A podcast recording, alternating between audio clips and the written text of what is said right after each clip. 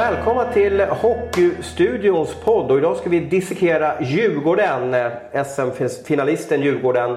Och vi hälsar General Manager Joakim Eriksson välkommen till eh, mikrofonen. Ja, tack så mycket. Inleder alltid att vara lite myspysig här. Hur, hur har sommaren varit för Joakim? Den har varit eh, väldigt bra måste jag säga. Kanske den bästa sommaren sedan jag tillträdde sett till balansen i livet och, och hitta en möjlighet att checka ut lite från jobb under några veckor och, och umgås med familjen och hämta lite energi. Så att, eh, det har varit en bra sommar. Är det på grund av att ni gick så bra eh, förra säsongen att, att du, du har någon typ av reservkapital att, att ta av? Eller att, eller att ni, så, ni har byggt upp någonting nytt och nu kan ni lite luta er tillbaka? Borde vara tvärtom egentligen. Eh, vi befann oss ju i och med att finalspelet höll på rekordlångt så, så inkräktade den ju in i nästa säsong och på den uppstart. Så att maj månad, eller månadsslut april, början på maj var jag extremt intensiv.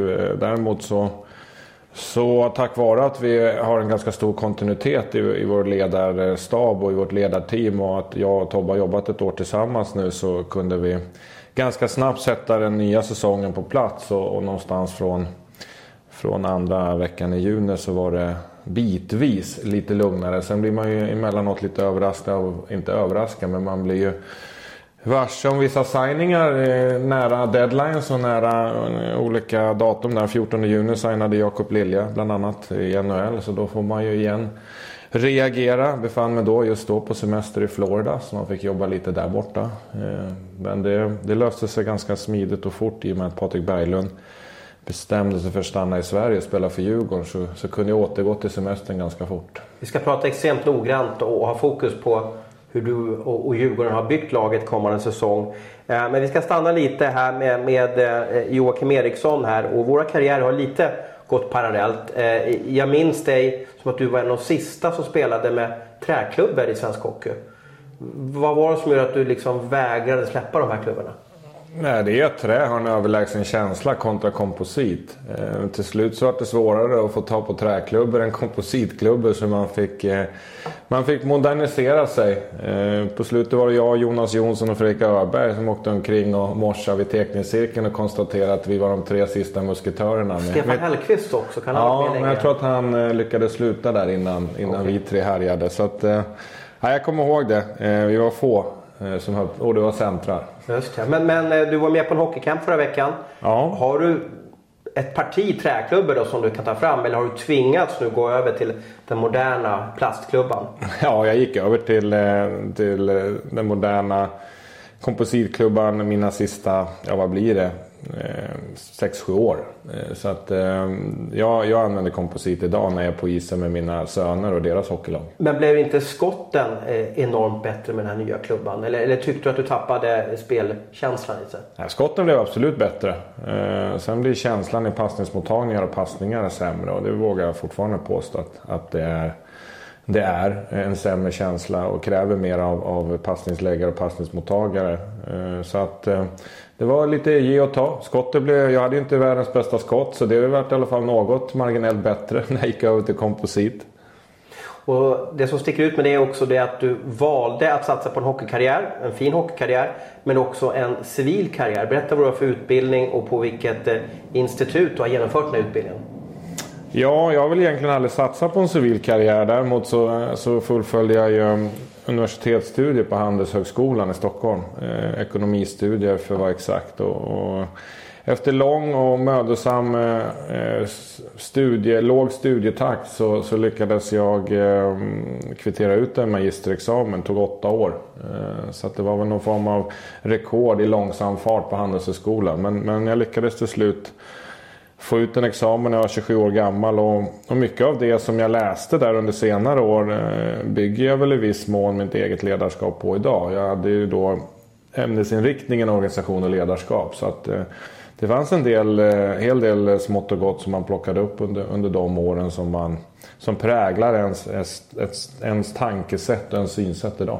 Hur många är det i, i den elithockeyfamiljen som, som, där du ingår som har gått, eh, fullgått en, en handelshögskoleutbildning under karriären som du gjorde också? Handelshögskolan i Stockholm är det bara jag. Det är... Universitetsutbildningar ytterst få. Mm. Uh, Vad säger du om det då? Det var dit jag försökte komma.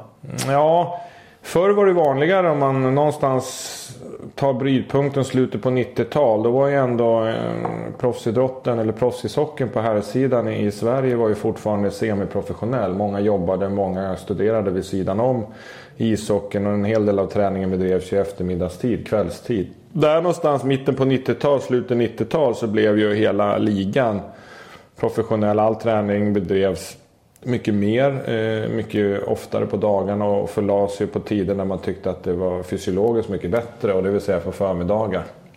Längre återhämtningstid till nästa träningspass och också en bättre balans sett till träning och vila. Att inte hålla på med några andra, andra yrken. Så, så därifrån har det ju, vågar jag påstå, att jag tror inte att du får ihop två händer fulla med, med olika namn. Alltså mindre än tio spelare som har tagit en, en magisterexamen på universitetsnivå. Så hade du spelat hockey nu och idag så hade du inte lyckats få en eh, Handelshögskoleutbildning? Nej, det är mer eller mindre omöjligt vågar jag påstå. Jonathan Davidsson kom in för två år sedan på Handelshögskolan här i Stockholm. Han hade superfina betyg eh, men var ju tvungen att tacka nej. Konstaterade ganska snabbt att han inte kunde hitta en, en kombination. Och just Handelshögskolan här i Stockholm är ju ganska krävande studietaktsmässigt och är också ganska fortfarande eh, konservativa sett eh, till den situationen att man inte erbjuder någon speciell gräddfil för spelare som kommer, eller för studenter som kommer in med särskilda meriter. Utan man, man kan komma in på Handels med särskilda meriter från idrott men sen någonstans så förväntas man prioritera studierna och inte sin idrott. Och leverera kan jag gissa också. Ja. Du, i en intervju 2007 eh, vi träffades i Linköping du och jag. Du spelade ju för Linköping där under några säsonger.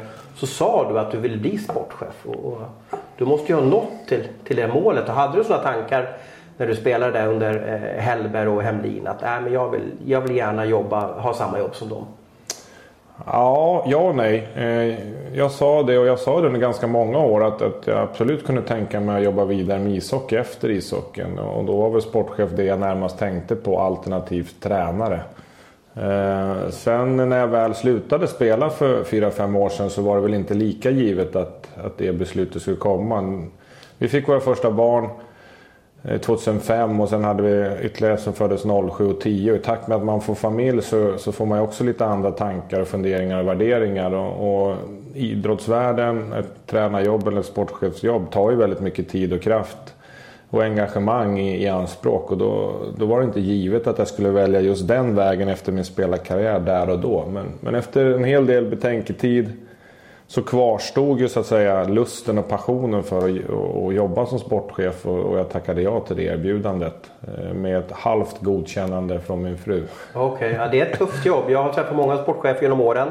Jag märker att första åren, ganska glada ansikten, de ser med tillförsikt och framtidstro på, på jobbet. Sen så går tiden och märker jag lite hur på något sätt ett slitet anlete börjar komma fram. Man märker att det tär med det skruva billigbokhyllor, ta hand om nya spelare, kunna juridiken, stå till svars mot supportrar och sådär. Vad gör du för att inte bli utbränd?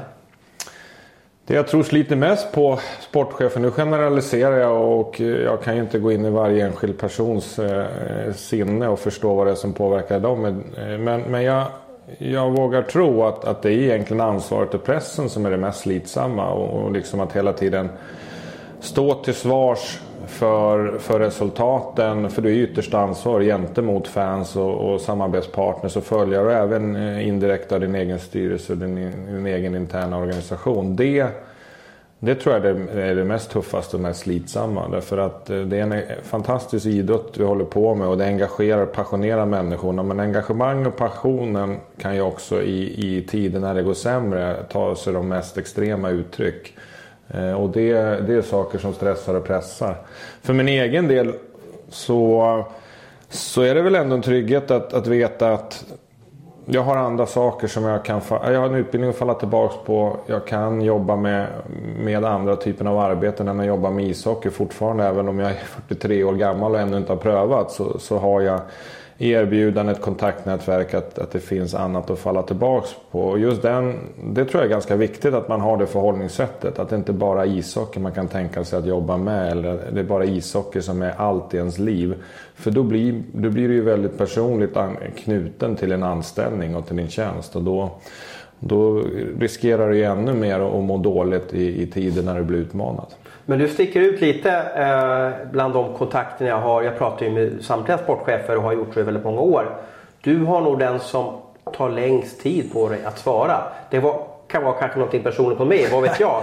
Men jag, jag kan gissa också det har att göra med att du har någon typ av Eh, avstånd till ett jobb för att inte bli bara gå in en torktumlare och, och hamna i någon typ av utbrändhet där du ska finnas tillgänglig och allting. Eller, eller har jag rätt? Eller hur? Vad är det som gör att du är lite mer långsammare i din kommunikation?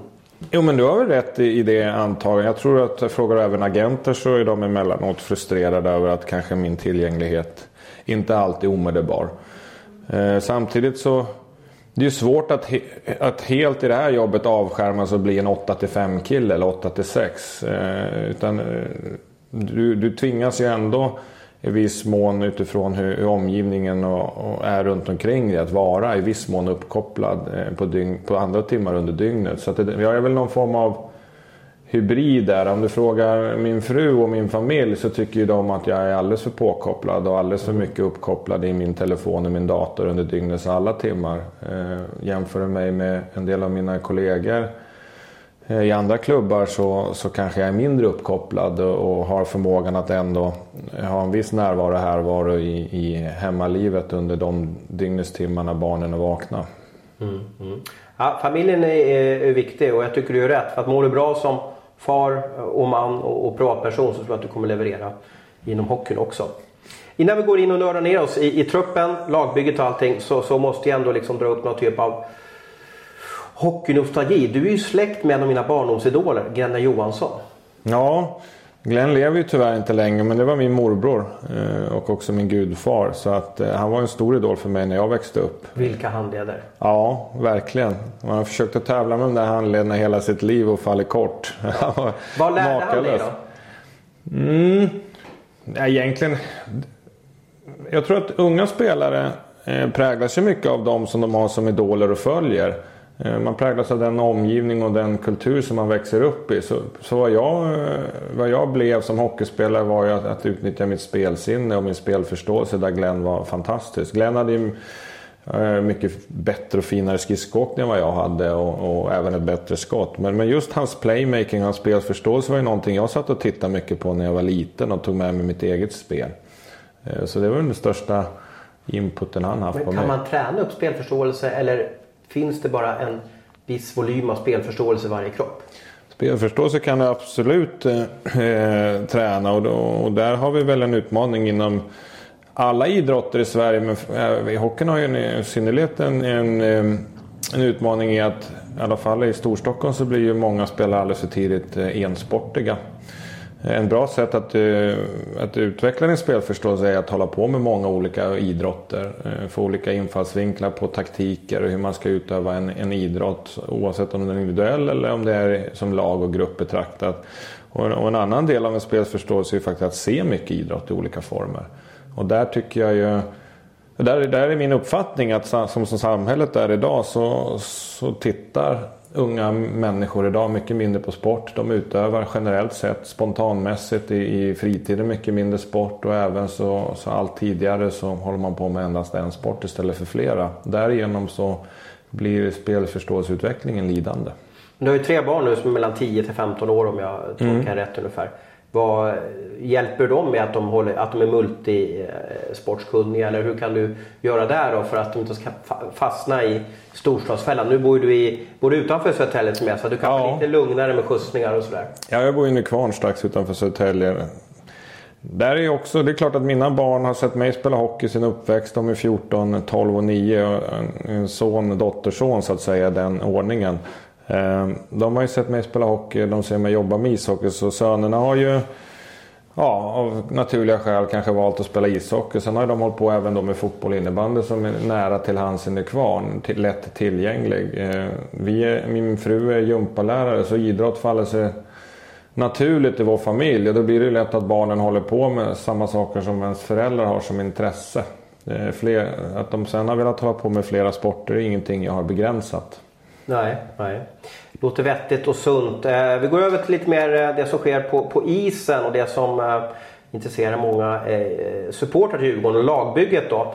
Eh, på nyförvärvssidan har du alltså värvat Marcus Högström, Tom Vandell, Anton Hedman, Kalle Östman, Mikael Haga, Niklas Svedberg, Patrik Berglund då. Och du har tappat Eh, gedigna spelare, eh, många namnkunniga spelare. Daniel Bodin, Alexander Urbom, Marcus Davidsson, Olle Alsing, Emil Bemström. Nu och NHL. Vi får se vad som händer med framtiden. Adam Reideborn, Dick Axelsson, Jakob Lilja, Petri Virtanen, Tobias eh, Björnfot. Ja, det är ju samma sak där.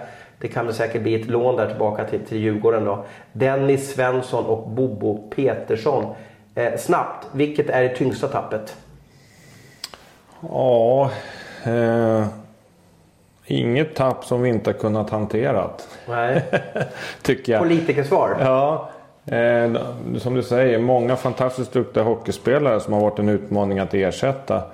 Eh, jag tror att om, om jag svarar som en Djurgårdssupporter och anhängare så tror jag att den största profilen som blir tuffast att ersätta sätts i kärlek från våra fans. Det är Daniel Brodin. Som har en, en väldig kärlek eh, och någonstans har personifierat järnkaminandan under många år. Eh, så, så sett till profil skulle jag säga att Daniel är den svåraste att ersätta. Eh, spelartypsmässigt så tycker jag att vi har gjort ett bra, en, liksom en, ett bra lagbygge att ersätta såväl karaktärer, spelstilar eh, och också ledarskap i, i de nyförvärv vi har gjort. Så, så där tycker jag jag hoppas att jag inte kommer sitta senare och sakna någon. Och det ska väl också tilläggas av de namnen du nämnde där så Olle Alsing och Björnfot de spelar och, och räknar vi med i vår trupp.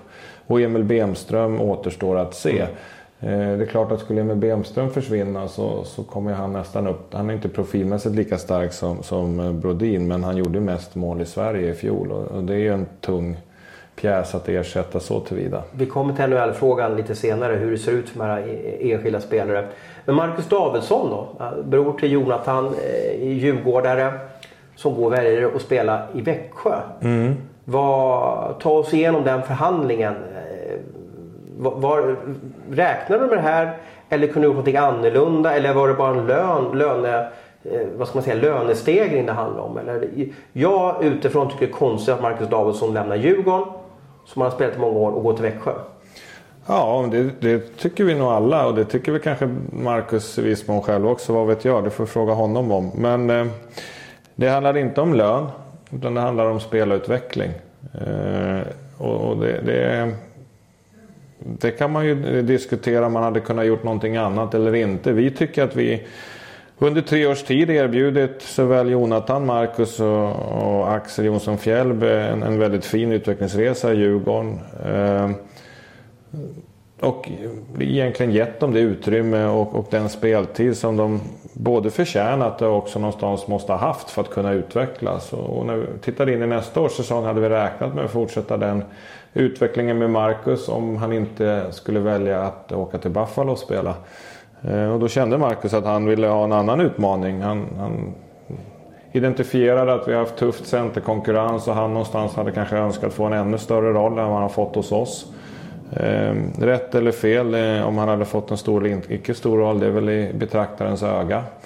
Ehm, och kände väl också att någonstans innan han åker till till NHL så behövde han också en social eh, utveckling och utmaning att flytta hemifrån och flytta från eh, en stad nära sina föräldrar. För det kommer han ju ändå råka ut för när han åker till Buffalo, det är på andra sidan jordklotet. Så att spelarutvecklingsmässigt, socialt utvecklingsmässigt så hade han tagit ett beslut att han ville lämna oss. Eh, givetvis så var det lite chockande för, för mig och oss och som jag uttryckte i någon tidning där. Det, man, man blir ledsen liksom som, eh, för man har någonstans vurmat för de här killarna och försökt att hjälpa dem med sin utveckling. Samtidigt blir man ju stolt. Någonstans så jobbar vi i Djurgården med att varje spelare ska driva sin individuella ansvar i sin utveckling. Såväl som människa som i sin fysiologiska utveckling i träning och också sin spelutveckling som spelare. Om han då redan i 20 års ålder 21 års ålder är så pass mogen så har han en tydlig uppfattning. Då får man någonstans respektera det också och beundra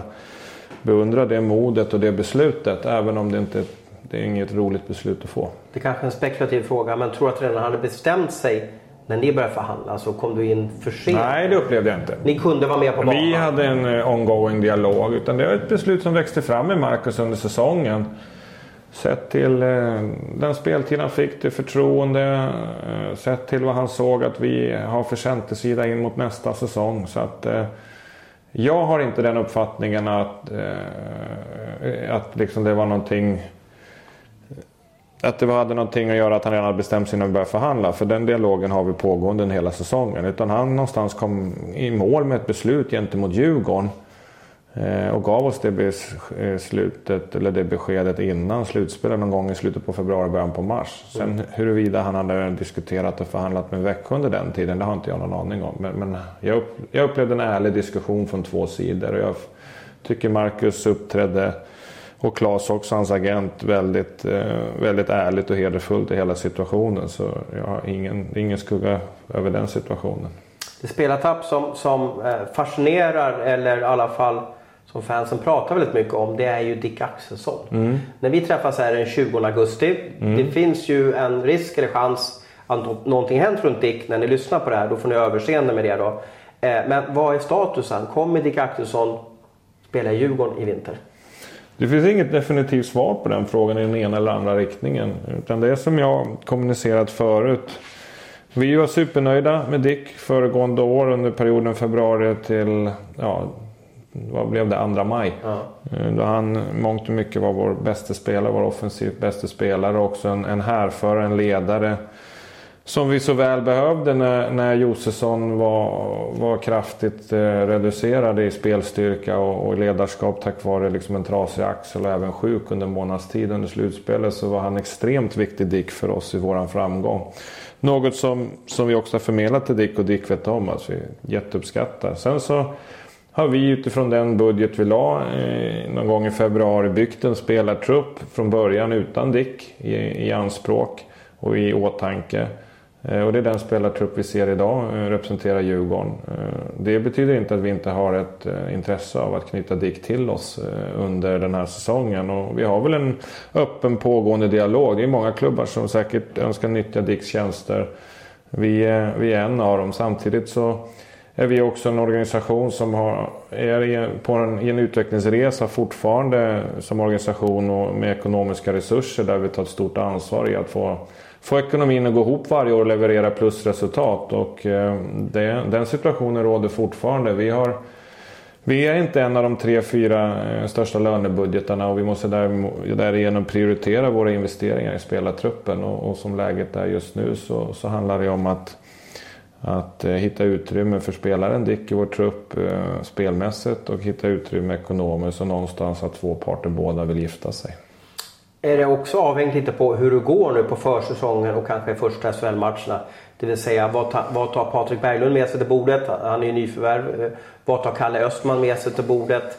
Hur bra blir det hålls? Är det så du avväger det hela? Att du kollar vad du kan få? Känner du att nej men vår trupp uppdateras under harmoniska ekonomiska former, ja, men då kan vi ta, ta Dick. Eller hur avväger du om du ska ta upp telefonen och ringa honom? Ja, du skulle jobba som strategisk sportchef okay. Thomas. Okay, du, ja. du, du, sätter ju många av dina frågor liksom rätt på. Ja, så är det ju. I, i, en, I en signing så tar det in många aspekter. Förutom ekonomin, en helhet, att få en balans i en spelartrupp. Så att all, det liksom, du har starka lagdelar, allt från målvakt, backa, center till forward, spets. Så det gäller att portionera ut den budget man har. Så det finns ju ett sånt resonemang. Sen så har du ju också unga spelare någonstans som Ska de vara bra i en framtid så måste de få speltid och förtroende och lyckas. Du nämner Holst, det finns Albin Greve, det finns Erik Valle Walterholm, Simon Johansson, Tobias Björnfot med flera. Så att det gäller ju att se en säsong i lite olika faser.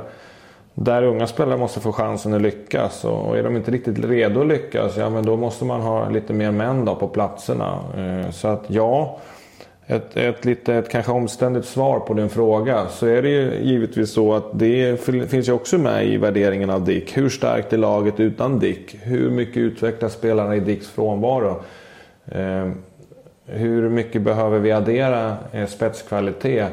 Eh, och vad, vad, vad sker det på för bekostnad om vi värvar Dick eller någon annan spelare istället för de spelarna vi har?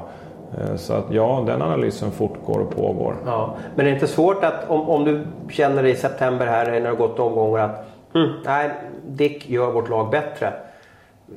är, du inte, är du inte mån om att, eh, sett till kanske hans historik här också, att han tränar hårt och jobbar? Alltså, förstår du vad jag menar? Kör i, i skogen, eh, Cooper-testen och så vidare. Va? Liksom då för att, för att, och om du ska ha honom som ett asset i ditt lag så måste han vara fulltränad också? Ja, först, och, först så måste man väl... Det första är att jag är väl medveten om risken att, de, att Dick kan välja att spela ishockey någon annanstans. Ja, han är ganska låst i Stockholm upplever jag så. Ja, det får Dick svara på själv. Mm. Vi har ju givetvis en dialog med varandra där det finns ett intresse från två sidor. Men, men det är inte så att Dick sitter och väntar på Djurgården hela, hela året. Mm. Han har ju givetvis andra intressenter och andra alternativ som han hela tiden kan värdera. Så det får man ju vara medveten Det finns ju med i vår riskkalkyl att, eh, att det kan ju vara så att Dick inte är på marknaden längre i september om Nej. vi nu vill fortsätta utvärdera det lagbygge vi har. Eh, det andra är ju självklart så vill man ju ha så vältränade och väl fysiskt förberedda spelare som möjligt. Eh, och samtidigt så liksom, det är ingen idé att prata runt ämnet. Både, vi vet alla, Dick är en fantastisk talang som har exceptionell talang och skicklighet och egentligen kan dominera matcher otränad. Eh, hans utmaning är att han kanske aldrig riktigt haft orken, och det har han ju sagt själv också, orken och att vara uthärdig i sitt tränande för då skulle han dominerat bort NHL vid det här laget. Och, och det är ju det som är hur, hur det är ju upp till han själv. Hur, hur många matcher vill han dominera i? Det är det som det är det som avgör hur väl han tar hand om sig under september, oktober, november. Vi är medvetna om att vi kanske har en större, större möjlighet att påverka hans fysiska status om man är inne i Djurgårdens regi än om man är på egen regi. Mm. Det, det är vi inte med Huddinge va? Ja, det, men det är vi ju inte omedvetna om den situationen också. att Ju senare Dick gifter sig med vilken förening han gifter sig med så är det klart att eh, han kommer ligga lite efter träningsmässigt. Mm.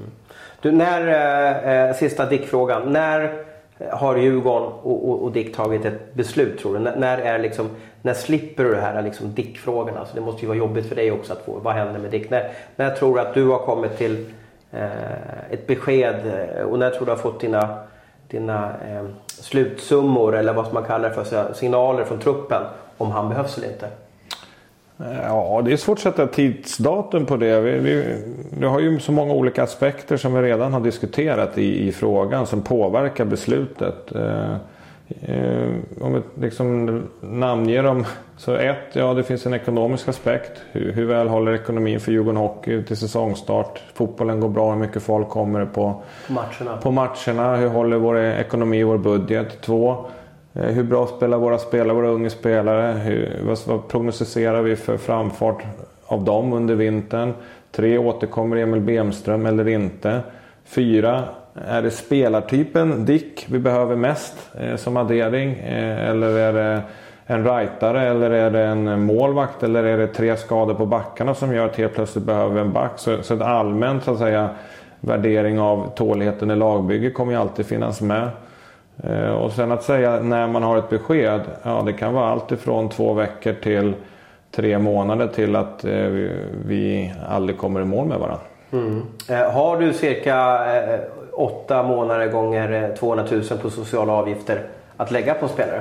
Jag har ingen... Eh, det där är ett flytande resonemang som passerar tillbaks på eh, egentligen på riskmanagement och riskkalkylering. Alltså någonstans så sätter du ju en grundbudget som en organisation och en, för, och en, en förening och då, då fördelar du en viss del av, av, budgeten till en spelartrupp. Sen får du alltid riskkalkylera hur framgångsrika du är, hur mycket behöver du addera för att, så att säga, bli ytterligare framgångsrika. Så, så, och vad kan du räkna hem för intäkt i förhållande till de kostnader du investerar. Så att det, det finns inte en bestämd summa eller liksom en det finns en start, startsumma budgetmässigt som vi har utnyttjat mer eller mindre. Och sen så får man riskkalkylera längs resans gång. Mm, bra svar, intressant svar också. Eh, vi börjar eh, eh längst bak i Djurgården. Hur ser planen ut för målvakterna? Du har ju värvat Niklas Svedberg från, från Timrå där. Den värvningen, blev den aktuell när, när Timrå åkte, åkte ur eller hade du kikat på honom under vintern? Vi har egentligen haft en, en pågående diskussion eller dialog i egentligen ett och ett halvt års tid. Eh, sen eh, i och med att Adam har varit så duktig för oss och vi har känt att det är vår första målvakt och vi har satsat på honom så har vi väl sagt till Niklas att vi inte har utrymme för honom. Sen, eh, han ville till Stockholm låter Ja, redan när han gick till Timrå så, så, och när han spelade i Salavat så har han ju haft en, eh, en intresseförfrågan till oss. Och vi har ju också hållit en viss form av ja, eh, sonderande dialog med, med Niklas eh, och agenter. Så, där. så att, eh, det, det, och det finns även en del omgivning som, som är kompisar med Niklas. Och så, där, så man har haft en viss hum om vad han vill och vad han tänker. Nu när Adam signade för Kazan som blev ganska hastigt inpå då, då. Han hade ju en klausul som sträckte sig till den 15 maj och, dagen innan blev vi varse om situationen. Hade inte hört någonting innan. Adam hade inte heller hört något från Kazan förrän bara någon dag innan. Så det blev väldigt eh, abrupt den situationen.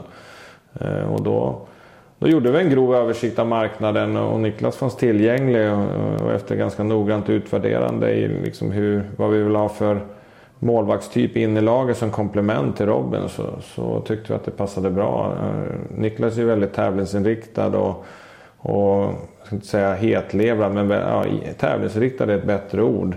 Eh, och intensiv i sin målvaktsstil. Robin är lite mer stor och lugn så de, vi tycker att det är två olikheter till målvakter som kompletterar varandra bra. Hur kommer eh, Svedbergs känslor i omklädningsrummet påverka laget?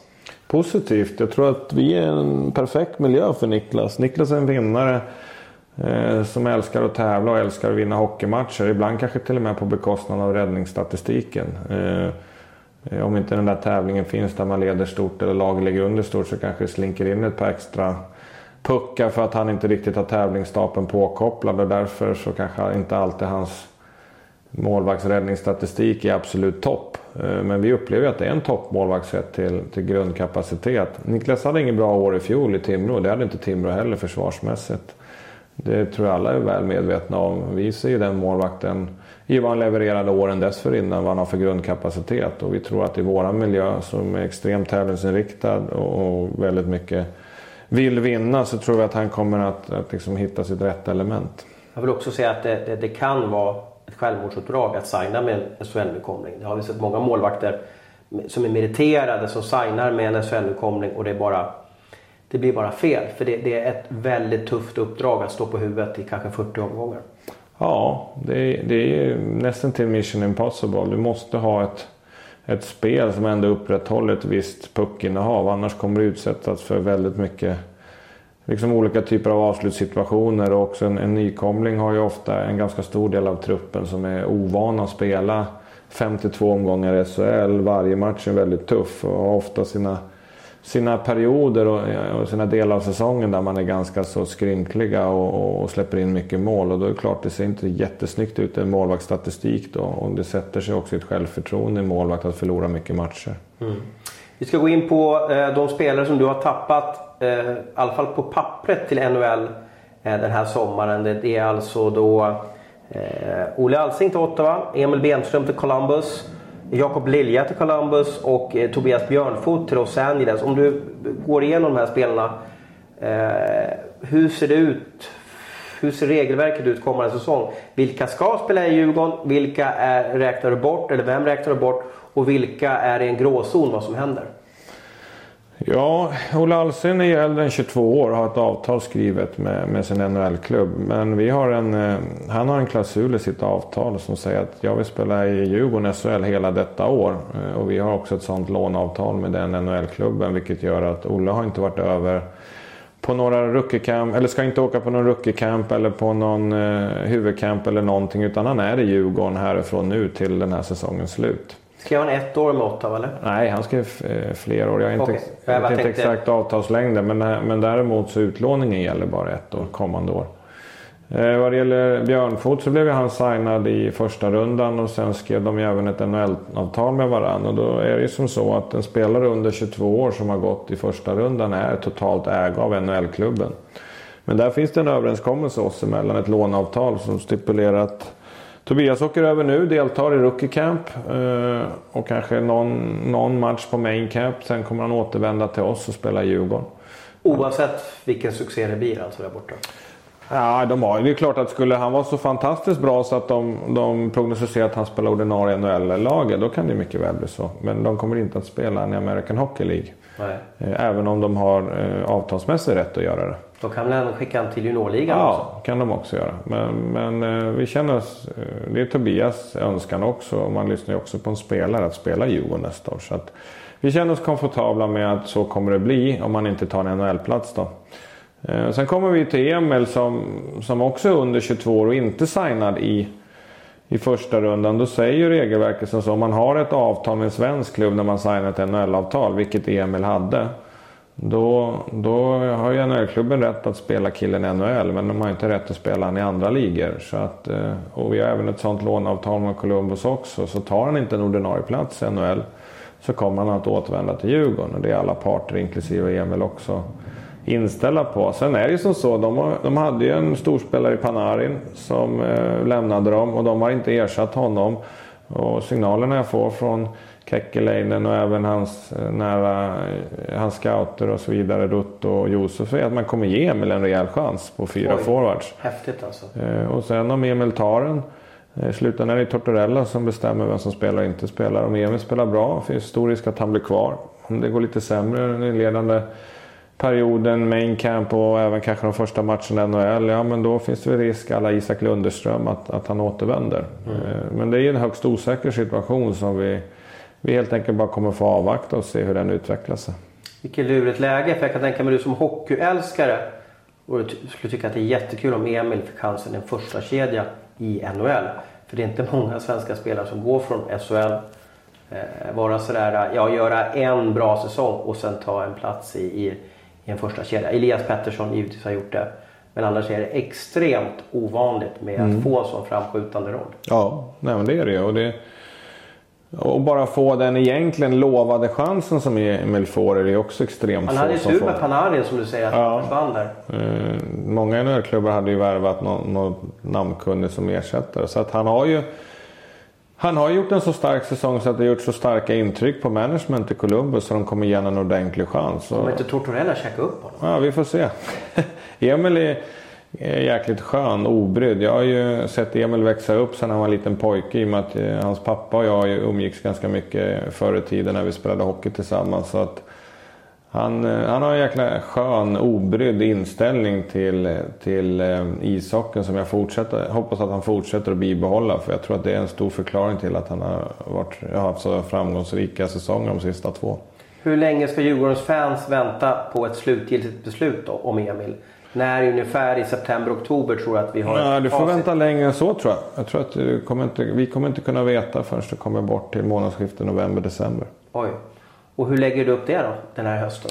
Ja, vi, där har du en kille som kan gissa att du bygger, bygger powerplay runt.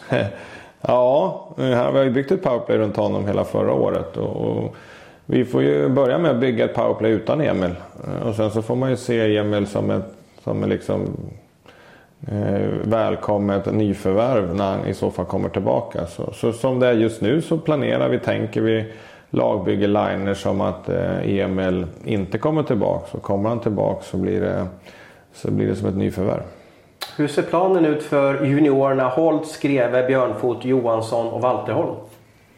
Planen är att ge dem eh, i mesta möjliga mån eh, nödvändig speltid i, deras, i A-laget, i herrlaget, i deras fortsatta utveckling. Sen så får ju hösten Eh, Höst, deras egna eh, framfart och deras egen utvecklingskurva kopplat till eh, vi blir friskare längs resans gång. Om Emil återkommer, om det blir någon nyförvärv, om vi signar Dick eller liksom vad som händer får ju också puttra fram hur det påverkar deras istid och deras utvecklingsförmåga. Och sen får man ju titta case by case eller spelare för spelare vad som är lämpligt om de inte får den istiden som de behöver hos oss. Är det lämpligt att vara kvar i organisationen och spela juniorerna eller bli utlånad till Allsvenskan eller annan SHL-klubb? Det är helt omöjligt att säga nu. Utan vi, vi har försökt att vara duktiga genom alla år att, att individualisera deras utvecklingskurvor så mycket som möjligt. Det går liksom inte att säga en rak mall för alla killarna. De är olika åldrar, olika sätt till spelartyper och behöver ha lite olika roller i vårt herrlag också för att vara lyckosamma. Eh, och konkurrensen blir därigenom lite olika för dem. Eh, back, offensiv back kontra checking line forward eller en hybridspelare eller en målskytt. Liksom det, det, det blir lite olika situationer för. Mm. Eh, Holtz, jag såg honom i första träningsmatchen mot Södertälje borta. Gjorde två mål. Eh, tyckte att andra mål eh, visade på en, på en extrem skicklighet. Han styrde in den. Eh, kommer inte ihåg vem som passade, om det var Josefsson eller om det var en back där. Eh, när du ser honom i träning, han tränar med A-laget nu. Ja. ja. Beskriv honom. Vad, vad, vad, ser du på isen hos nummer 88? Han valde ju det för att det var en cool glass eller vad han sa för något. ja. Jag ser samma saker som de flesta andra ser. Vi, liksom en exceptionell talang som har en, en hög, hög förmåga redan nu på seniornivå trots sin ålder att göra mål och poäng. Eh, spelbegåvad, eh, hög spelförståelse. Eh, jag ser väl också en ung spelare som har en del att lära sig i form av beslutsfattande. För när du spelar, Ja, för när du spelar i SHL och du gör fel beslutsfattande i fel tillfällen så blir du ganska hårt straffad med en spelvändning, en kontring och, och två mot en, tre mot två. I SHL blir det mycket mål till skillnad från juniorligan där de missar tre av fyra så sätter du nästan tre av fyra i mm. SHL. Likaså så behöver du ha koll på, på ditt markeringsspel i egen zon och så vidare. Så att, Eh, Alexander kommer inte ha några som helst problem att, eh, att acklimatisera sig till de delarna över tid. Eh, samtidigt så, så är ju vi in, in the hockey business på herrlagsnivån för att vinna. Eh, och vi måste hela tiden värdera talangutvecklingen i relation till liksom, hur kan vi vara som bäst under mars, april månad och med vilka spelare för att gå för ett SM-guld. Just nu, just nu då, 20 augusti är han med i någon av de tre toppkedjorna som ni sätter på isen? Ja, just nu så har vi ju 12 forwards friska och han spelar i toppkedjan just nu då med Stram.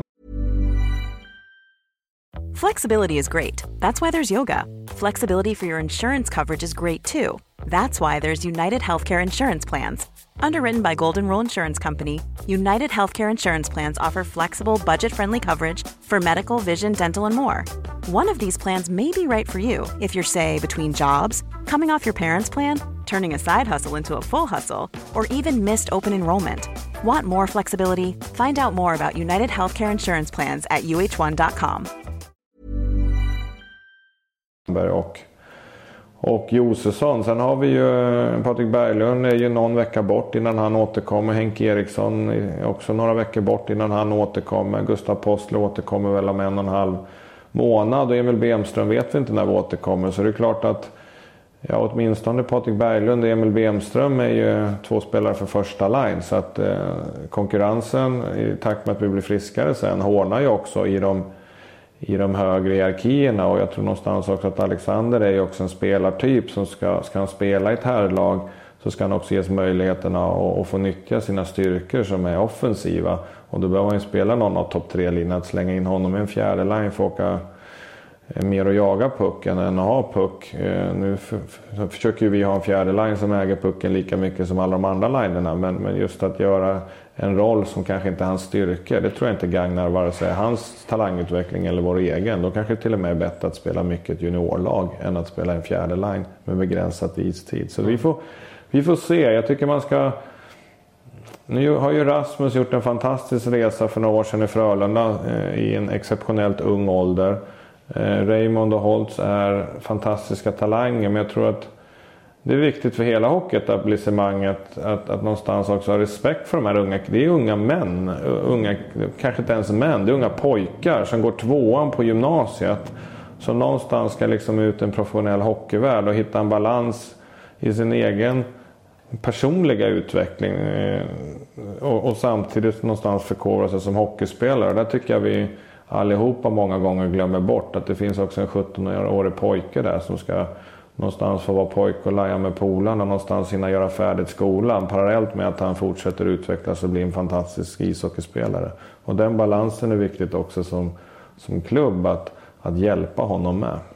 Har ni något mentorskap? Alltså har, har Holtz, om vi pratar om honom då, det är mycket Holtz-snack, men har han någon mentor som man kan fråga om saker? Eller finns det någon som fångar upp honom? För det är inte lätt. 17 år, körkort, tjejer, stjärna, eh, olika reklamgrejer, stor på Instagram. Alltså hur ska man hantera det här? Det, det kan inte vara så otroligt lätt. Men har ni någon mentorprogram eller hur jobbar ni för att, för att inte de här eh, ska bli trasiga människor?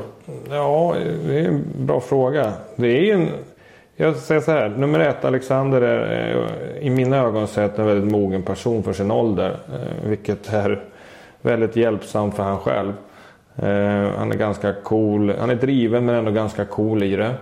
Nummer två, eh, vi har som klubb eh, sen, sen jag tillträdde ett samarbete med, med en person som heter Hans Jönk och som jobbar som mental coach och ledarskapsutvecklare. Och det är en resurs som många av våra spelare nyttjar och som vi också använder som stöd till killarna om de behöver mentala coachande samtal liksom där man får, får avlasta lite kring pressen eller man får Eh, Eh, hitta en avslappnande attityd till situationer. Eh, för Alexander har väldigt mycket rådgivning runt omkring sig. Han har ju givetvis sin mamma och pappa. Han har vi som klubb. Vi har våra tankar, våra funderingar, våra råd till hans utveckling. Han har en agentbyrå runt omkring sig. Och han har ju snart en NHL-klubb som också kommer in som en rådgivare. Och när man får väldigt mycket rådgivning så kommer givetvis inte alla ha exakt likadana råd. Eh, och då är det, det är det som ofta utmanar för de här unga duktiga killarna att någonstans navigera igenom det där. Eh, ja, alla de olika typerna av råd man får och, och hitta sin väg i det. Mm. Tror du att han spelar ordinarie eh, i SHL den här säsongen? Ja, det vågar jag inte säga men jag, jag, är övertygad om att Alexander kommer att spela ett antal eh, matcher i SHL. Det är jag jätteövertygad. Och han kommer med all säkerhet spela ordinarie under inledningen av säsongen eh, när Emil Bemström är borta. Sen Sen kommer ju Alexander, hur bra han själv spelar, så kommer ju avgöra hur mycket det blir. Är det aktuellt att skicka honom till juniorlaget eller väljer du hellre, med tanke på hans utveckling, skicka honom till eh, Hockeyallsvenskan? Det, får, det, är också svårt att svara redan här och nu. Utan vi får se. Just nu spelar han ordinarie eh, utifrån det, den skadesituation vi har och så vidare. Och han gör det bra. Eh, om han består i vårt herrlag Eh, eller inte, alltså ordinarie på fyra kedjor. Det återstår att se. Gör han inte det då, då, får vi väl sätta oss ner och titta på vad vi tycker ur ett fysiologiskt, ur ett eh, livsbalansmässigt perspektiv eh, och även ur talangutvecklingsperspektiv. Vad, om han ska befinna sig i vår miljö mellan juniorlaget och herrlaget upp och ner eller om han ska bli utlånad någon annanstans i Sverige. Mm. på de flesta värvningslistor så rankas Patrik Berglund som den främsta och bästa värvningen till SHL eh, till säsongen 1920. Eh, berätta för lyssnarna, hur gick den här värvningen till? Ja... Du ler lite måste jag säga för lyssnarna och skrattar lite här. Den eh, var lite speciell. Jag, så som alla andra i, i, i SHL så har man ju inte liksom missat vad som hände under fjolåret och man har väl haft en del sådär ryktesvis uppfattningar om, om vad som har hänt och så vidare. Och, och många av oss sportchefer har väl säkert undrat, kommer han att stanna i, i Sverige och spela eller inte? Är det ens en möjlighet? Kommer han återvända till NHL? Och jag liksom många andra eh, undrade väl här under våren och fick, eh, fick en hint från eh, Patrik Nilsson, lillebror till Marcus Nilsson i början på maj. Där han sa att tycker du ska slå Patrik en, en pling därför att jag, jag känner honom som tidigare. och Jag vet att han på allvar eh, ja, avväger om han ska stanna och spela i Sverige nästa säsong. Eh, och han, eh, jag har svårt att se att han kommer spela i någon annan klubb än någon av storstäderna. Så på den vägen, jag fick telefonnummer så hörde jag av mig till Patrik i, i maj. Och vi hade ett telefonsamtal och då sa vi Patrik att han inte var färdig med beslutet huruvida han ska spela Sverige eller inte. Att han kanske ville avvakta mot eh, Free Agent Market och se liksom vad han hade för, för alternativ. Så vi hade väl en, en, en, eh, regelbunden dialog via sms och ytterligare något telefonsamtal eh, under maj och till mitten på juni. Eh, sen signade Jakob Lilja i eh, Ehm, i ehm, Columbus den 14 juni vilket eh, lämnade ett hål efter oss. Och nästan som en blixt från klar himmel några dagar senare så, så hörde Patrik av sig ännu en gång och sa att jag, jag har sex NHL-klubbar som är efter mig men jag någonstans eh, har bestämt mig att jag vill vara i, i eh, Sverige och gärna skulle spela i Djurgården. Så det var alltså eh, eh nuvarande VDn för ett entreprenörs, eh, markentreprenörsföretag där Patrik Nilsson som, som tog telefonen och, och ringde till dig alltså? Ja, han, han, han frilansade. Ja, är det vanligt? Fick han någon middag för det här eller hur, hur, hur har du hjälpt honom? Ja, eller? har han fixat din grej? Eller hur, hur, alltså, hur gör man? för att Det är ju jättesnällt det där för det där vart ju som en dörröppnare. Ja, ja men det Ja, det är inte ovanligt. Det finns ju väldigt mycket Djurgårdssupportrar, alltså gamla spelare sådär, som, som har väldigt starka känslor. Eh, eh Challe Berglund hör av sig med jämna mellanrum med lite tips. Sådär. Han har hört sig för. Svedberg tipsade någon för ett och ett halvt år sedan och så vidare. Så det är inte ovanligt att för detta spelare eller kontakter till oss här i Djurgården eh, ger oss lite upplysningar och lite tips. Absolut inte. Eh, nu var det ju en exceptionell situation så tillvida att det föll så väl ut att det blev en affär av det. Eh, men vi får våra tips med jämna mellanrum. Mm. Eh, Patrik Berglund har ju tagit eh, nummer 21. Ja. Innebär det här att det är definitivt slut för eh, Andreas Engqvist? Eh, det återstår väl att se men vi, vi räknar inte med Andreas eh, i spel den här säsongen. Och vi, inte på hela säsongen alltså? Nej.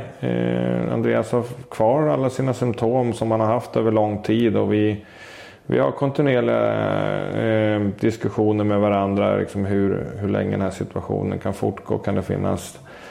Eh, kan det så småningom när Andreas börjar må bättre finnas en, eh, liksom en, en upptrappning på ett eller annat sätt i Djurgården. Oavsett om det är som spelare eller om det kan vara en annan funktion som ledare och så vidare. Men det, jag vill liksom inte gå händelserna i förväg utan eh, Andreas mår mestadels bra i sin tillvaro men har fortfarande sämre dagar. Eh, och är fortfarande ljud och ljuskänslig. Eh, mer än en normal människa. Eh, så att där, vi, vi, vi har väl en ganska gemensam bild över att det är ganska osannolikt att Andreas spelar hockey i Djurgården det kommande året. Mm. Tråkigt. Det hjärnskakningar och eh, smällar mot, mot överkroppen har, har, har förstört för mycket. Men det är kanske något vi får leva med. med hastigheten ökar och det är extremt fysiska och vältränade spelare ute. Det gör ju att, att kraften blir större. Eh, det ryktas om Patrik Berglund har problem med sin rygg. Mm. Vad kan du säga där? Eh, ja men det stämmer. Han hade, fick problem med sin rygg vid ett tillfälle i fjol i Buffalo. Eh, och var sen frisk efter det. Men i samband med att han anslöt till träning hos oss under ett av våra internat så fick han högg det till i ryggen igen. Men vi har ganska bra koll på vad... Vi har röntgat och vi har ganska bra koll på vad, vad liksom problemet är och rehabiliteringsfasen är. Just nu så, så skyndar vi långsamt och tar lite extra försiktigt så här, när vi har möjlighet att göra det under inledningen på säsongen så vi inte får några bakslag i rehabiliteringsprocessen. Eh, och det innebär att han inte kommer spela några matcher denna vecka. Och det återstår att se om han, han spelar de första matcherna i CHL men jag eh, jag har ingen som helst oro. Om det inte kommer något, något, något eh, nytt bakslag att han skulle eh, vara spelfärdig och i bra form inför seriepremiären. Det har ryktats om diskbrock. Alltså, diskbrock, det är också... Du får, egentligen ska du fråga läkare om det där, men jag tror att om du röntgar en människas ryggar, oavsett om det är en elitspelare eller en vanlig människa, så tror jag att du ser åverkan på ganska många diskar utan att man eh, har symptom och, och och, eh, eller diskbråckskonstaterande diagnoser. Eh, Patrik har, har eh, en utbuktning på en av sina diskar men det är inte lika med diskbråck. Utan det är en disk som klämmer mot en nerv. Mm. Så man jobbar med rehabilitering. Successivt har verken försvunnit. Och så jobbar man med att stärka upp det partiet, mage och rygg. Det är inget, ingen skada som liksom skulle vara nära operation eller så vidare. Så det är det jag menar med om allting går som enligt plan så är han vältränad och stark och redo för SHL-start. Eh, och skulle han råka för något bakslag så att det skulle hända någonting som inte i dagsläget är synbart på röntgen, ja då hamnar vi i ett annat läge. Mm. Och eh, med den erfarenhet jag har och hockeyspelare, eh, jag har aldrig varit på elitnivå så är ju ryggproblem och hockey ganska... Det är väldigt många som har en krånglande rygg. Men det ja, vi, vi, trä, alltså, vi tränar ju väldigt eh, tufft som elithockeyspelare och ryggen är ju stötdämparen, eller bålpartiet är ju stötdämparen i kroppen. Så den, den får ju väldigt mycket arbete och, och jag hade själv under slutet av karriär en trött gammal gubbrygg som, som värkte. Och man, eh, hade jag röntgat hade jag säkert också haft några utbunkningar på mina diskar. Utan man, vad man gör är att man jobbar, eh, man måste vara noggrann i sin rehabiliteringsträning och jobba mycket med stärkande övningar för, för bålstabiliteten. Du Patrik Berglund då, med tanke på hans bakgrund. Hur ser kontraktet ut? Har ni alltså en öppen dialog om han känner att Nej, men nu blir det för mycket stress och press på mig. Med tanke på att han gått ut och pratat lite om ohälsa och så vidare. Att han behöver trygghet. Hur, hur, hur, hur nära kontakt hade ni innan ni skrev kontraktet? Vi har en öppen dialog om det. Känner du att Nej, men det här funkar inte. Jag, vill, jag måste dra i handbromsen. Hur, hur ser det ut där? Jag tror att man måste tydliggöra där. Patrik har aldrig haft en mental ohälsa att spela ishockey. Utan så som kontraktssituationen blev. Där han hamnade i en NHL-klubb som fanns på en lista av 20 klubbar som han inte ville spela i. Eh, och sett till den situation som uppstod i hur coachen prioriterade honom inte. Eh, så tappade han eh, gnistan och passionen och lusten av att spela ishockey och då fanns det inga pengar i världen som kunde få honom att spela vidare. Mm. Det, det, betyder inte att Patrik har en mental ohälsa i att känna stress och press över att, att ta ett ledarskapsansvar i Djurgården Hockey. Så det känner jag ingen, känner jag ingen oro för. Kontraktet är utformat på ett års basis därför att eh, det, jo, Patrik vet inte vad han, eh, vad han så att säga attraheras av om ett år. NHL eller Sverige eller Djurgården. Så det, det är ett sätt för honom att spela den här ligan. Eh, bekanta sig med, med Djurgården som organisation och förening och förhoppningsvis vara var en, en väldigt bäraktig del av en framgångsrik säsong. Och sen får vi väl se var vi står med varandra om ett år. Mm. Bra svar och jag hoppas att vi behöver profiler i SHL och, och det är ju Patrik Berglund definitivt. Eh, special team, eh, någon på sociala medier sa att den spelformen har bara funkat i Djurgården 15 omgångar på tre år. Håller du med om, om den bilden på, av, av ert powerplay? Nej, det håller jag definitivt inte med om. De senaste två åren har vi haft ett bra powerplay.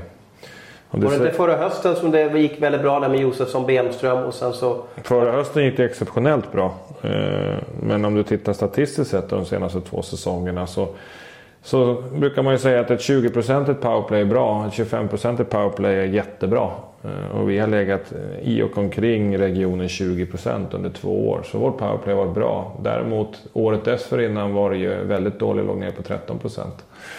Eh, så powerplay, om vi, om vi liksom bockar av det bra i två år. Sett till boxplay brukar man prata om att 85 är godkänt, 80, eller 80% är godkänt, 85 är bra eh, och 90 är jättebra. Och där har vi väl ännu inte legat på jättebra siffror någon gång. Eh, likväl som vi inte har legat på 25% sett över en hel säsong. Så vi har inte varit jättebra i vare sig powerplay eller boxplay. Men vi har varit bra i powerplay och vi har legat nära. Vi har legat mellan 83 och 85% i boxplay. Undantaget slutspelet i fjol.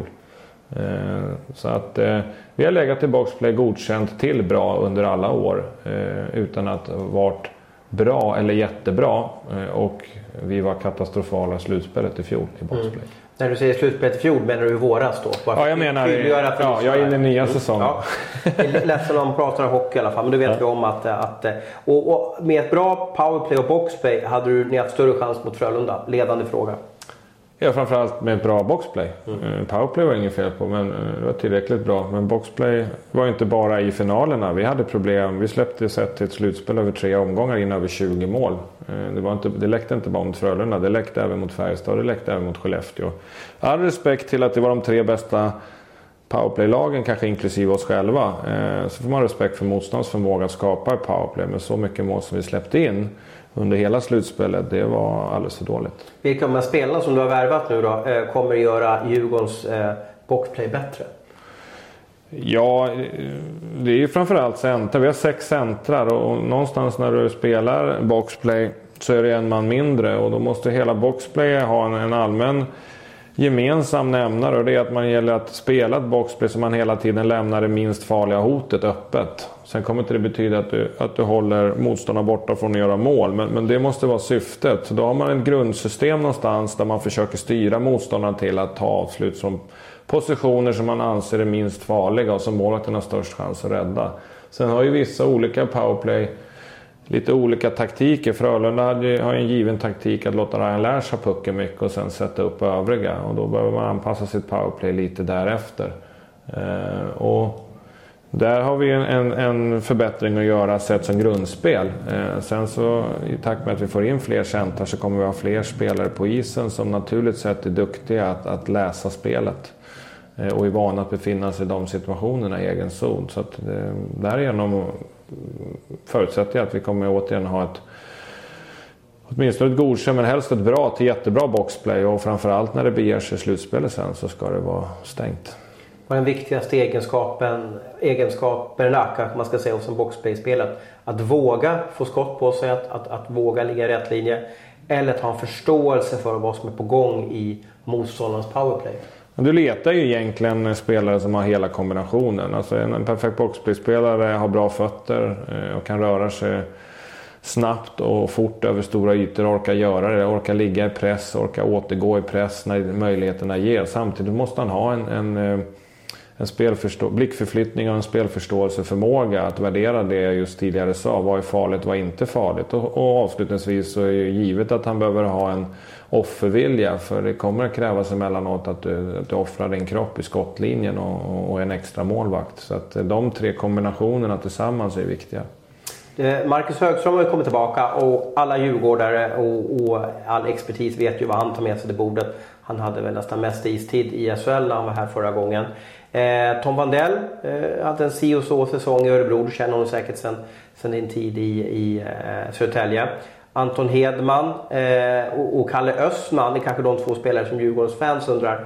Hur ska de här göra vårt lag bättre? Ja, de kommer att addera lite olika saker.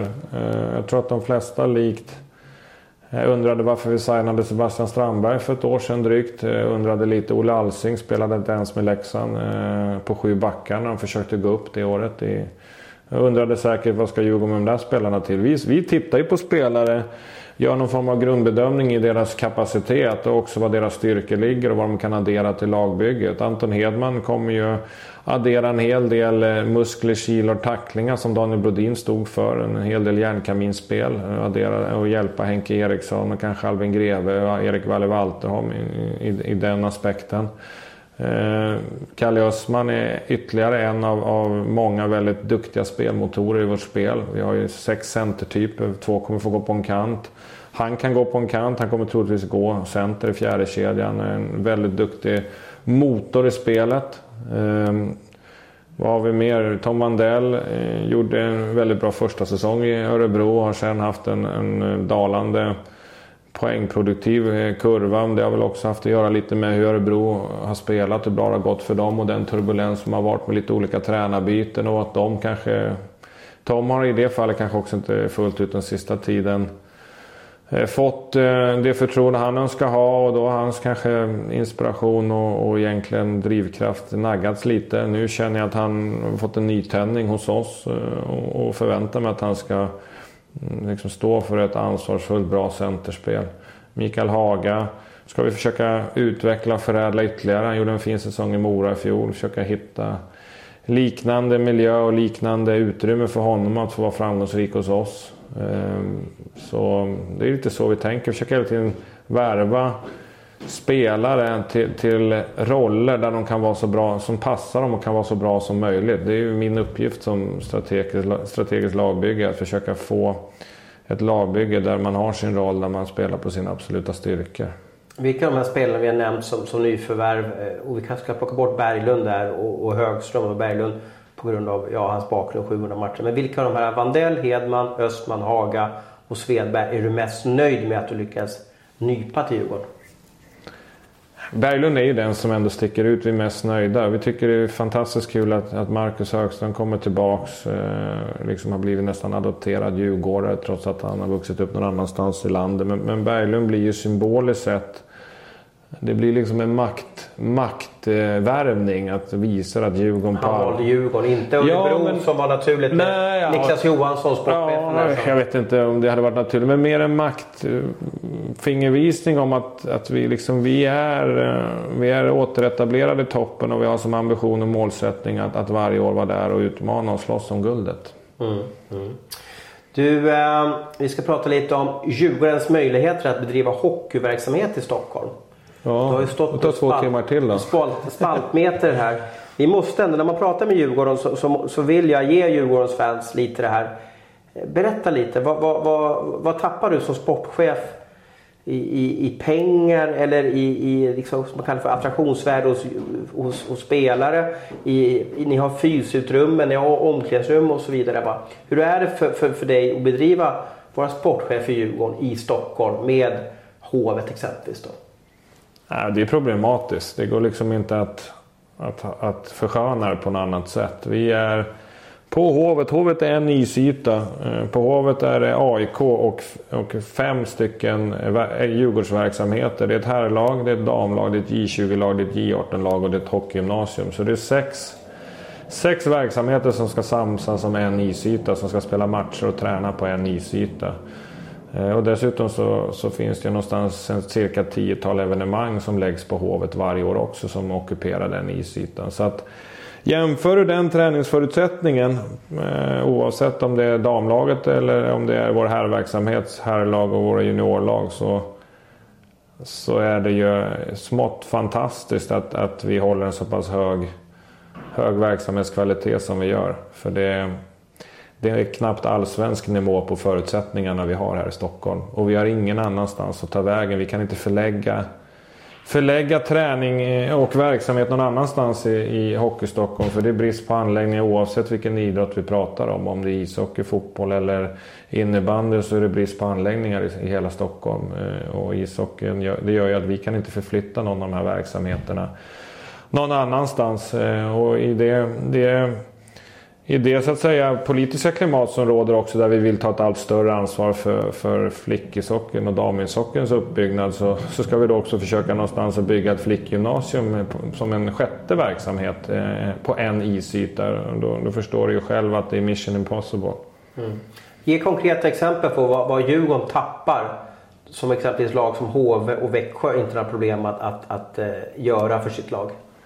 Ja, vi hade ett konkret exempel i februari. Den viktigaste förberedelseperioden inför slutspel i fjol. Där Svenska Hockeyförbundet förlade Beijer Hockey Games, eh, eller vad det nu heter, på eh, då vi fick då tillsammans med Svenska Hockeyförbundet försöka göra det bästa möjliga av saken. Vilket innebar att herrlaget fick ställa in träningar fredag, lördag, söndag. Eh, du menar den här landslagsturneringen, att ja, den gick på Hovet och då hade inte ni någon isyta? Nej, då får herrlaget icke idealiskt stå över tre träningar eh, i en viktig träningsperiod, eller den allra viktigaste träningsperioden inför, inför slutspelet. Vår juniorverksamhet fick stänga igen torsdag till söndag. Eh, också deras sista uppehåll. Alltså det är bara ett exempel på olika typer av utmaningar vi råkar ut för varje år. Mm. Eh, och det, det, är inte så att det finns någon, det är inte så att det finns någon ond, någon som tycker ont om Djurgården och vill oss illa. Men det är, det är, en, det är en extremt utmanande och problematisk situation vi har träningsverksamhetsmässigt. Och över tid kommer det, om inte den situationen förbättras eller förändras, vara mer eller mindre omöjligt för Djurgården att oavsett pengar, ekonomi och så vidare att kunna vara konkurrenskraftiga. Åk ner till Göteborg och besök Frölundas träningsanläggning och så vidare. Fantastisk anläggning. Ja. Eh, så att eh, där har vi en, en så att säga strategisk stor utmaning eh, i vår, i vår framtid. Men det planeras väl, och jag vet, jag vet inte om du är inblandad i den frågan eller om det ligger på en klubbdirektör. Det planeras någon typ för någon, vad ska man kalla det för, någon Camp Djurgården eller Djurgården Academy med en liten egen anläggning i, någonstans i någon förort här i alla fall. Och det är väl det som behövs för att eh, det ska bli bra eh, verksamheter. För att ni är väl nöjda ändå med att spela matcherna på Hovet med det trycket och, och så vidare som ni skapar då. Men det är väl just träningsmöjligheterna för alla era lag som, som blir lite lidande. Ja, vi tycker det är fantastisk stämning på Hovet. Eh, det är inte det. Men det är ju liksom inte en framtid heller om vi någonstans ska konkurrera med, med eh, toppklubbarna i Sverige ekonomiskt eh, att, att, spela vidare på Hovet över tid. Vi behöver kunna attrahera bättre förutsättningar för våra samarbetspartner, kunna äga, eh, äga intäkterna i arenan mycket mer än vad vi kan idag. Eller åtminstone ha möjligheten att, att fylla en större arena och på så sätt få del av biljettintäkter eller eh, andra kringintäkter kring det. Och därefter har vi sagt hela tiden att vår långsiktiga ambition är att få spela i, i ehm, en modernare Globen, Globen Arena. Eh, och jag tycker att vårens slutspel visar ju vilken fantastisk stämning det går att skapa även i den arenan. Mm. Hur ligger vi i den här frågan, nya Globen? Är det kastat i papperskorgen eller? Det är, en, det är en fråga som det är omöjligt för mig att sitta och ge liksom en, en, ett svar på här och nu. Jag har ju en viss information och viss kunskap om situationen men, men jag sitter inte med, med helheten, eh, eller eh, full information utifrån att det berör ju, berör ju flera olika parter. Alltifrån marknadsexploatörer, Stockholms stad, Stockholm Live, Djurgården Hockey med flera. Eh, AIK också för den delen i viss mån. Så att det går liksom inte att sammanfatta den situationen vad nuläget är. Eh, man kan väl mer säga att det är on hold, på paus för tillfället över en överskådlig framtid. Den här frågan började ju för tre eller fyra år sedan. Ja. Egentligen idag så skulle ju ett nytt Globen anpassat för SHL Ja. med de här underjordiska träningsytorna skulle nästan kunna vara verklighet idag. Ja, de underjordiska träningsytorna har väl heller... Det har varit en arbetshypotes som inte har varit givet den första arbetshypotesen. Det har varit en av olika arbetshypoteser hur man ska kunna skapa en förbättrad situation träningsförutsättningsmässigt för, för oss elitklubbar. Framförallt Djurgården då, som är den största hyresgästen på, på Hovet. AIK har ju stora delar av sin verksamhet ute på Ritorp. Det är egentligen bara herrlaget som är här. Eh, så att eh, hela den situationen är on hold. eh, Och eh, jag kan inte göra en, en jag varken vill eller kan i det, i det här samtalet göra en bedömning av när, när vi har ett svar på den frågan. Och jag kan säga att jag har jobbat nästan på dagen 20 år på Aftonbladet. Och jag tror nästan från dag ett så har vi skrivit om arenaproblematiken för Djurgården och AIK. Så att det finns ju en risk, tyvärr måste jag säga, att det fortsätter ett tag till det här. Ja, men det är väl inte... Nu nu kan man väl inte beskylla hela situationen som, som bakgrunden till varför AIK ligger i, i allsvenskan. Men det är väl klart att förutsättningarna för såväl Djurgården som AIK är utmanande. Att, att tillhöra eh, bara den topp 6 i, i, eller topp 7, topp 8 i, i SHL sett till, till träningsförutsättningar, sett till arenaproblematik i samband med matcher. Sen så så eh, har vi en bra, ett bra samarbete och en lyhördhet från, de, från Stockholm Live och de partners vi har. Men, men eh, det går fortfarande inte att blunda för det faktum som råder. Nej. Eh, jag har tagit hjälp i den här podden som börjar gå mot sitt slut, och är inne på upploppet. Av, av många Djurgårdssupportrar på sociala medier som har fått ge mig eh, förslag på frågor. Den mest annorlunda frågan som, jag, som, som de, folk tyckte jag skulle ställa till dig. Det är, vad tar du i bänkpress? Jag vet inte om det var någon kompis till dig som, som ville att jag skulle fråga det. Är du extremt stark eller Nej, åt det är andra hållet? Det borde ju inte. vara något, något, åt, något åt hållen. Mitt personbästa med jag spelade var 100, var 115 om jag inte missminner mig. Skulle jag lägga mig en bänkpress idag och, och, och maxa så, så är jag tveksam om jag klarar 100. Jag tränar väldigt lite styrketräning. Min, min motion nu för tiden är väldigt mycket tennis. Aha. Just det. Så att jag tror att jag... Södertäljeådran där med Mats Ja. Valtin och det är många gamla hockeyspelare som är fina tennisspelare nu. Ja, jag, jag spelade ju tennis i min ungdom och eh, såg bland annat Pim-Pim växa upp sex år yngre än mig och sådär. Så att, eh, jag återupptog det intresset eh, och den träningsformen när jag slutade med hockey. Vi ska avrunda med en djupare fråga som jag ställer till alla eh, sportchefer, tränare, spelare som jag träffar på min eh, försäsongspoddresa. Vad är det tyngsta som du varit med om i ditt liv? I mitt liv? Oj. Och nu måste jag beskriva det för nu kikar du ut genom fönstret här. Och, ja, du ser Ja, inte jag börjar tänka, jag börjar jag ser att det tänka. snurrar lite i järnbalken där.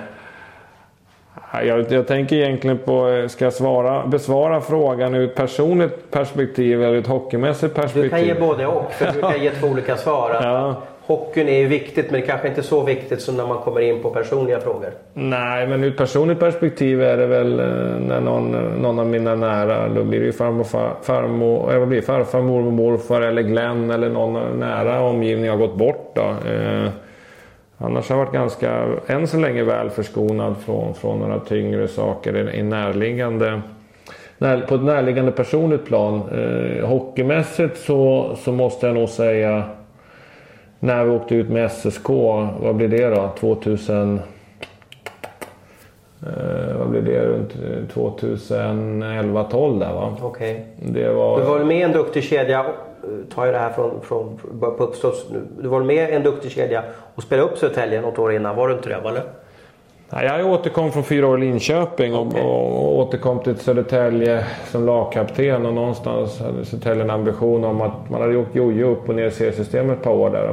Någon form av ambition att etablera sig mer permanent. Och det, var ett, eh, det var ett extremt problemfyllt år och som slutade med att vi åkte ur. Och jag stod ändå som lagkapten och man, man kände sig ganska ytterst ansvarig i de situationerna. Och det var väldigt mycket som hände under den säsongen som som i, i, i omklädningsrum och bland, mellan ledare och spelare och så vidare, management som, som var extremt tufft att genomlida och var extremt tufft att åka ur. Eh, samtidigt så kanske det var den absolut största läropengen till hur jag uppfattar att man ska bedriva hockeymanagement idag.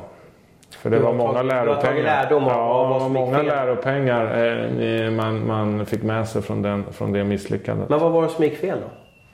Ja, ska du prata en timme till? Nej, vi, vi, du har, du har 3.30 på dig. Ja, men i, i grund och botten ska du i grund och botten ska det vara en framgångsrik organisation, grupp, eh, så behöver du ha bra relationer. Eh, man kan kalla det laganda, bra relationer sinsemellan. Man trivs att göra saker och ting tillsammans. Så att man inte blir illojala mot varandra och vi går sina egna vägar.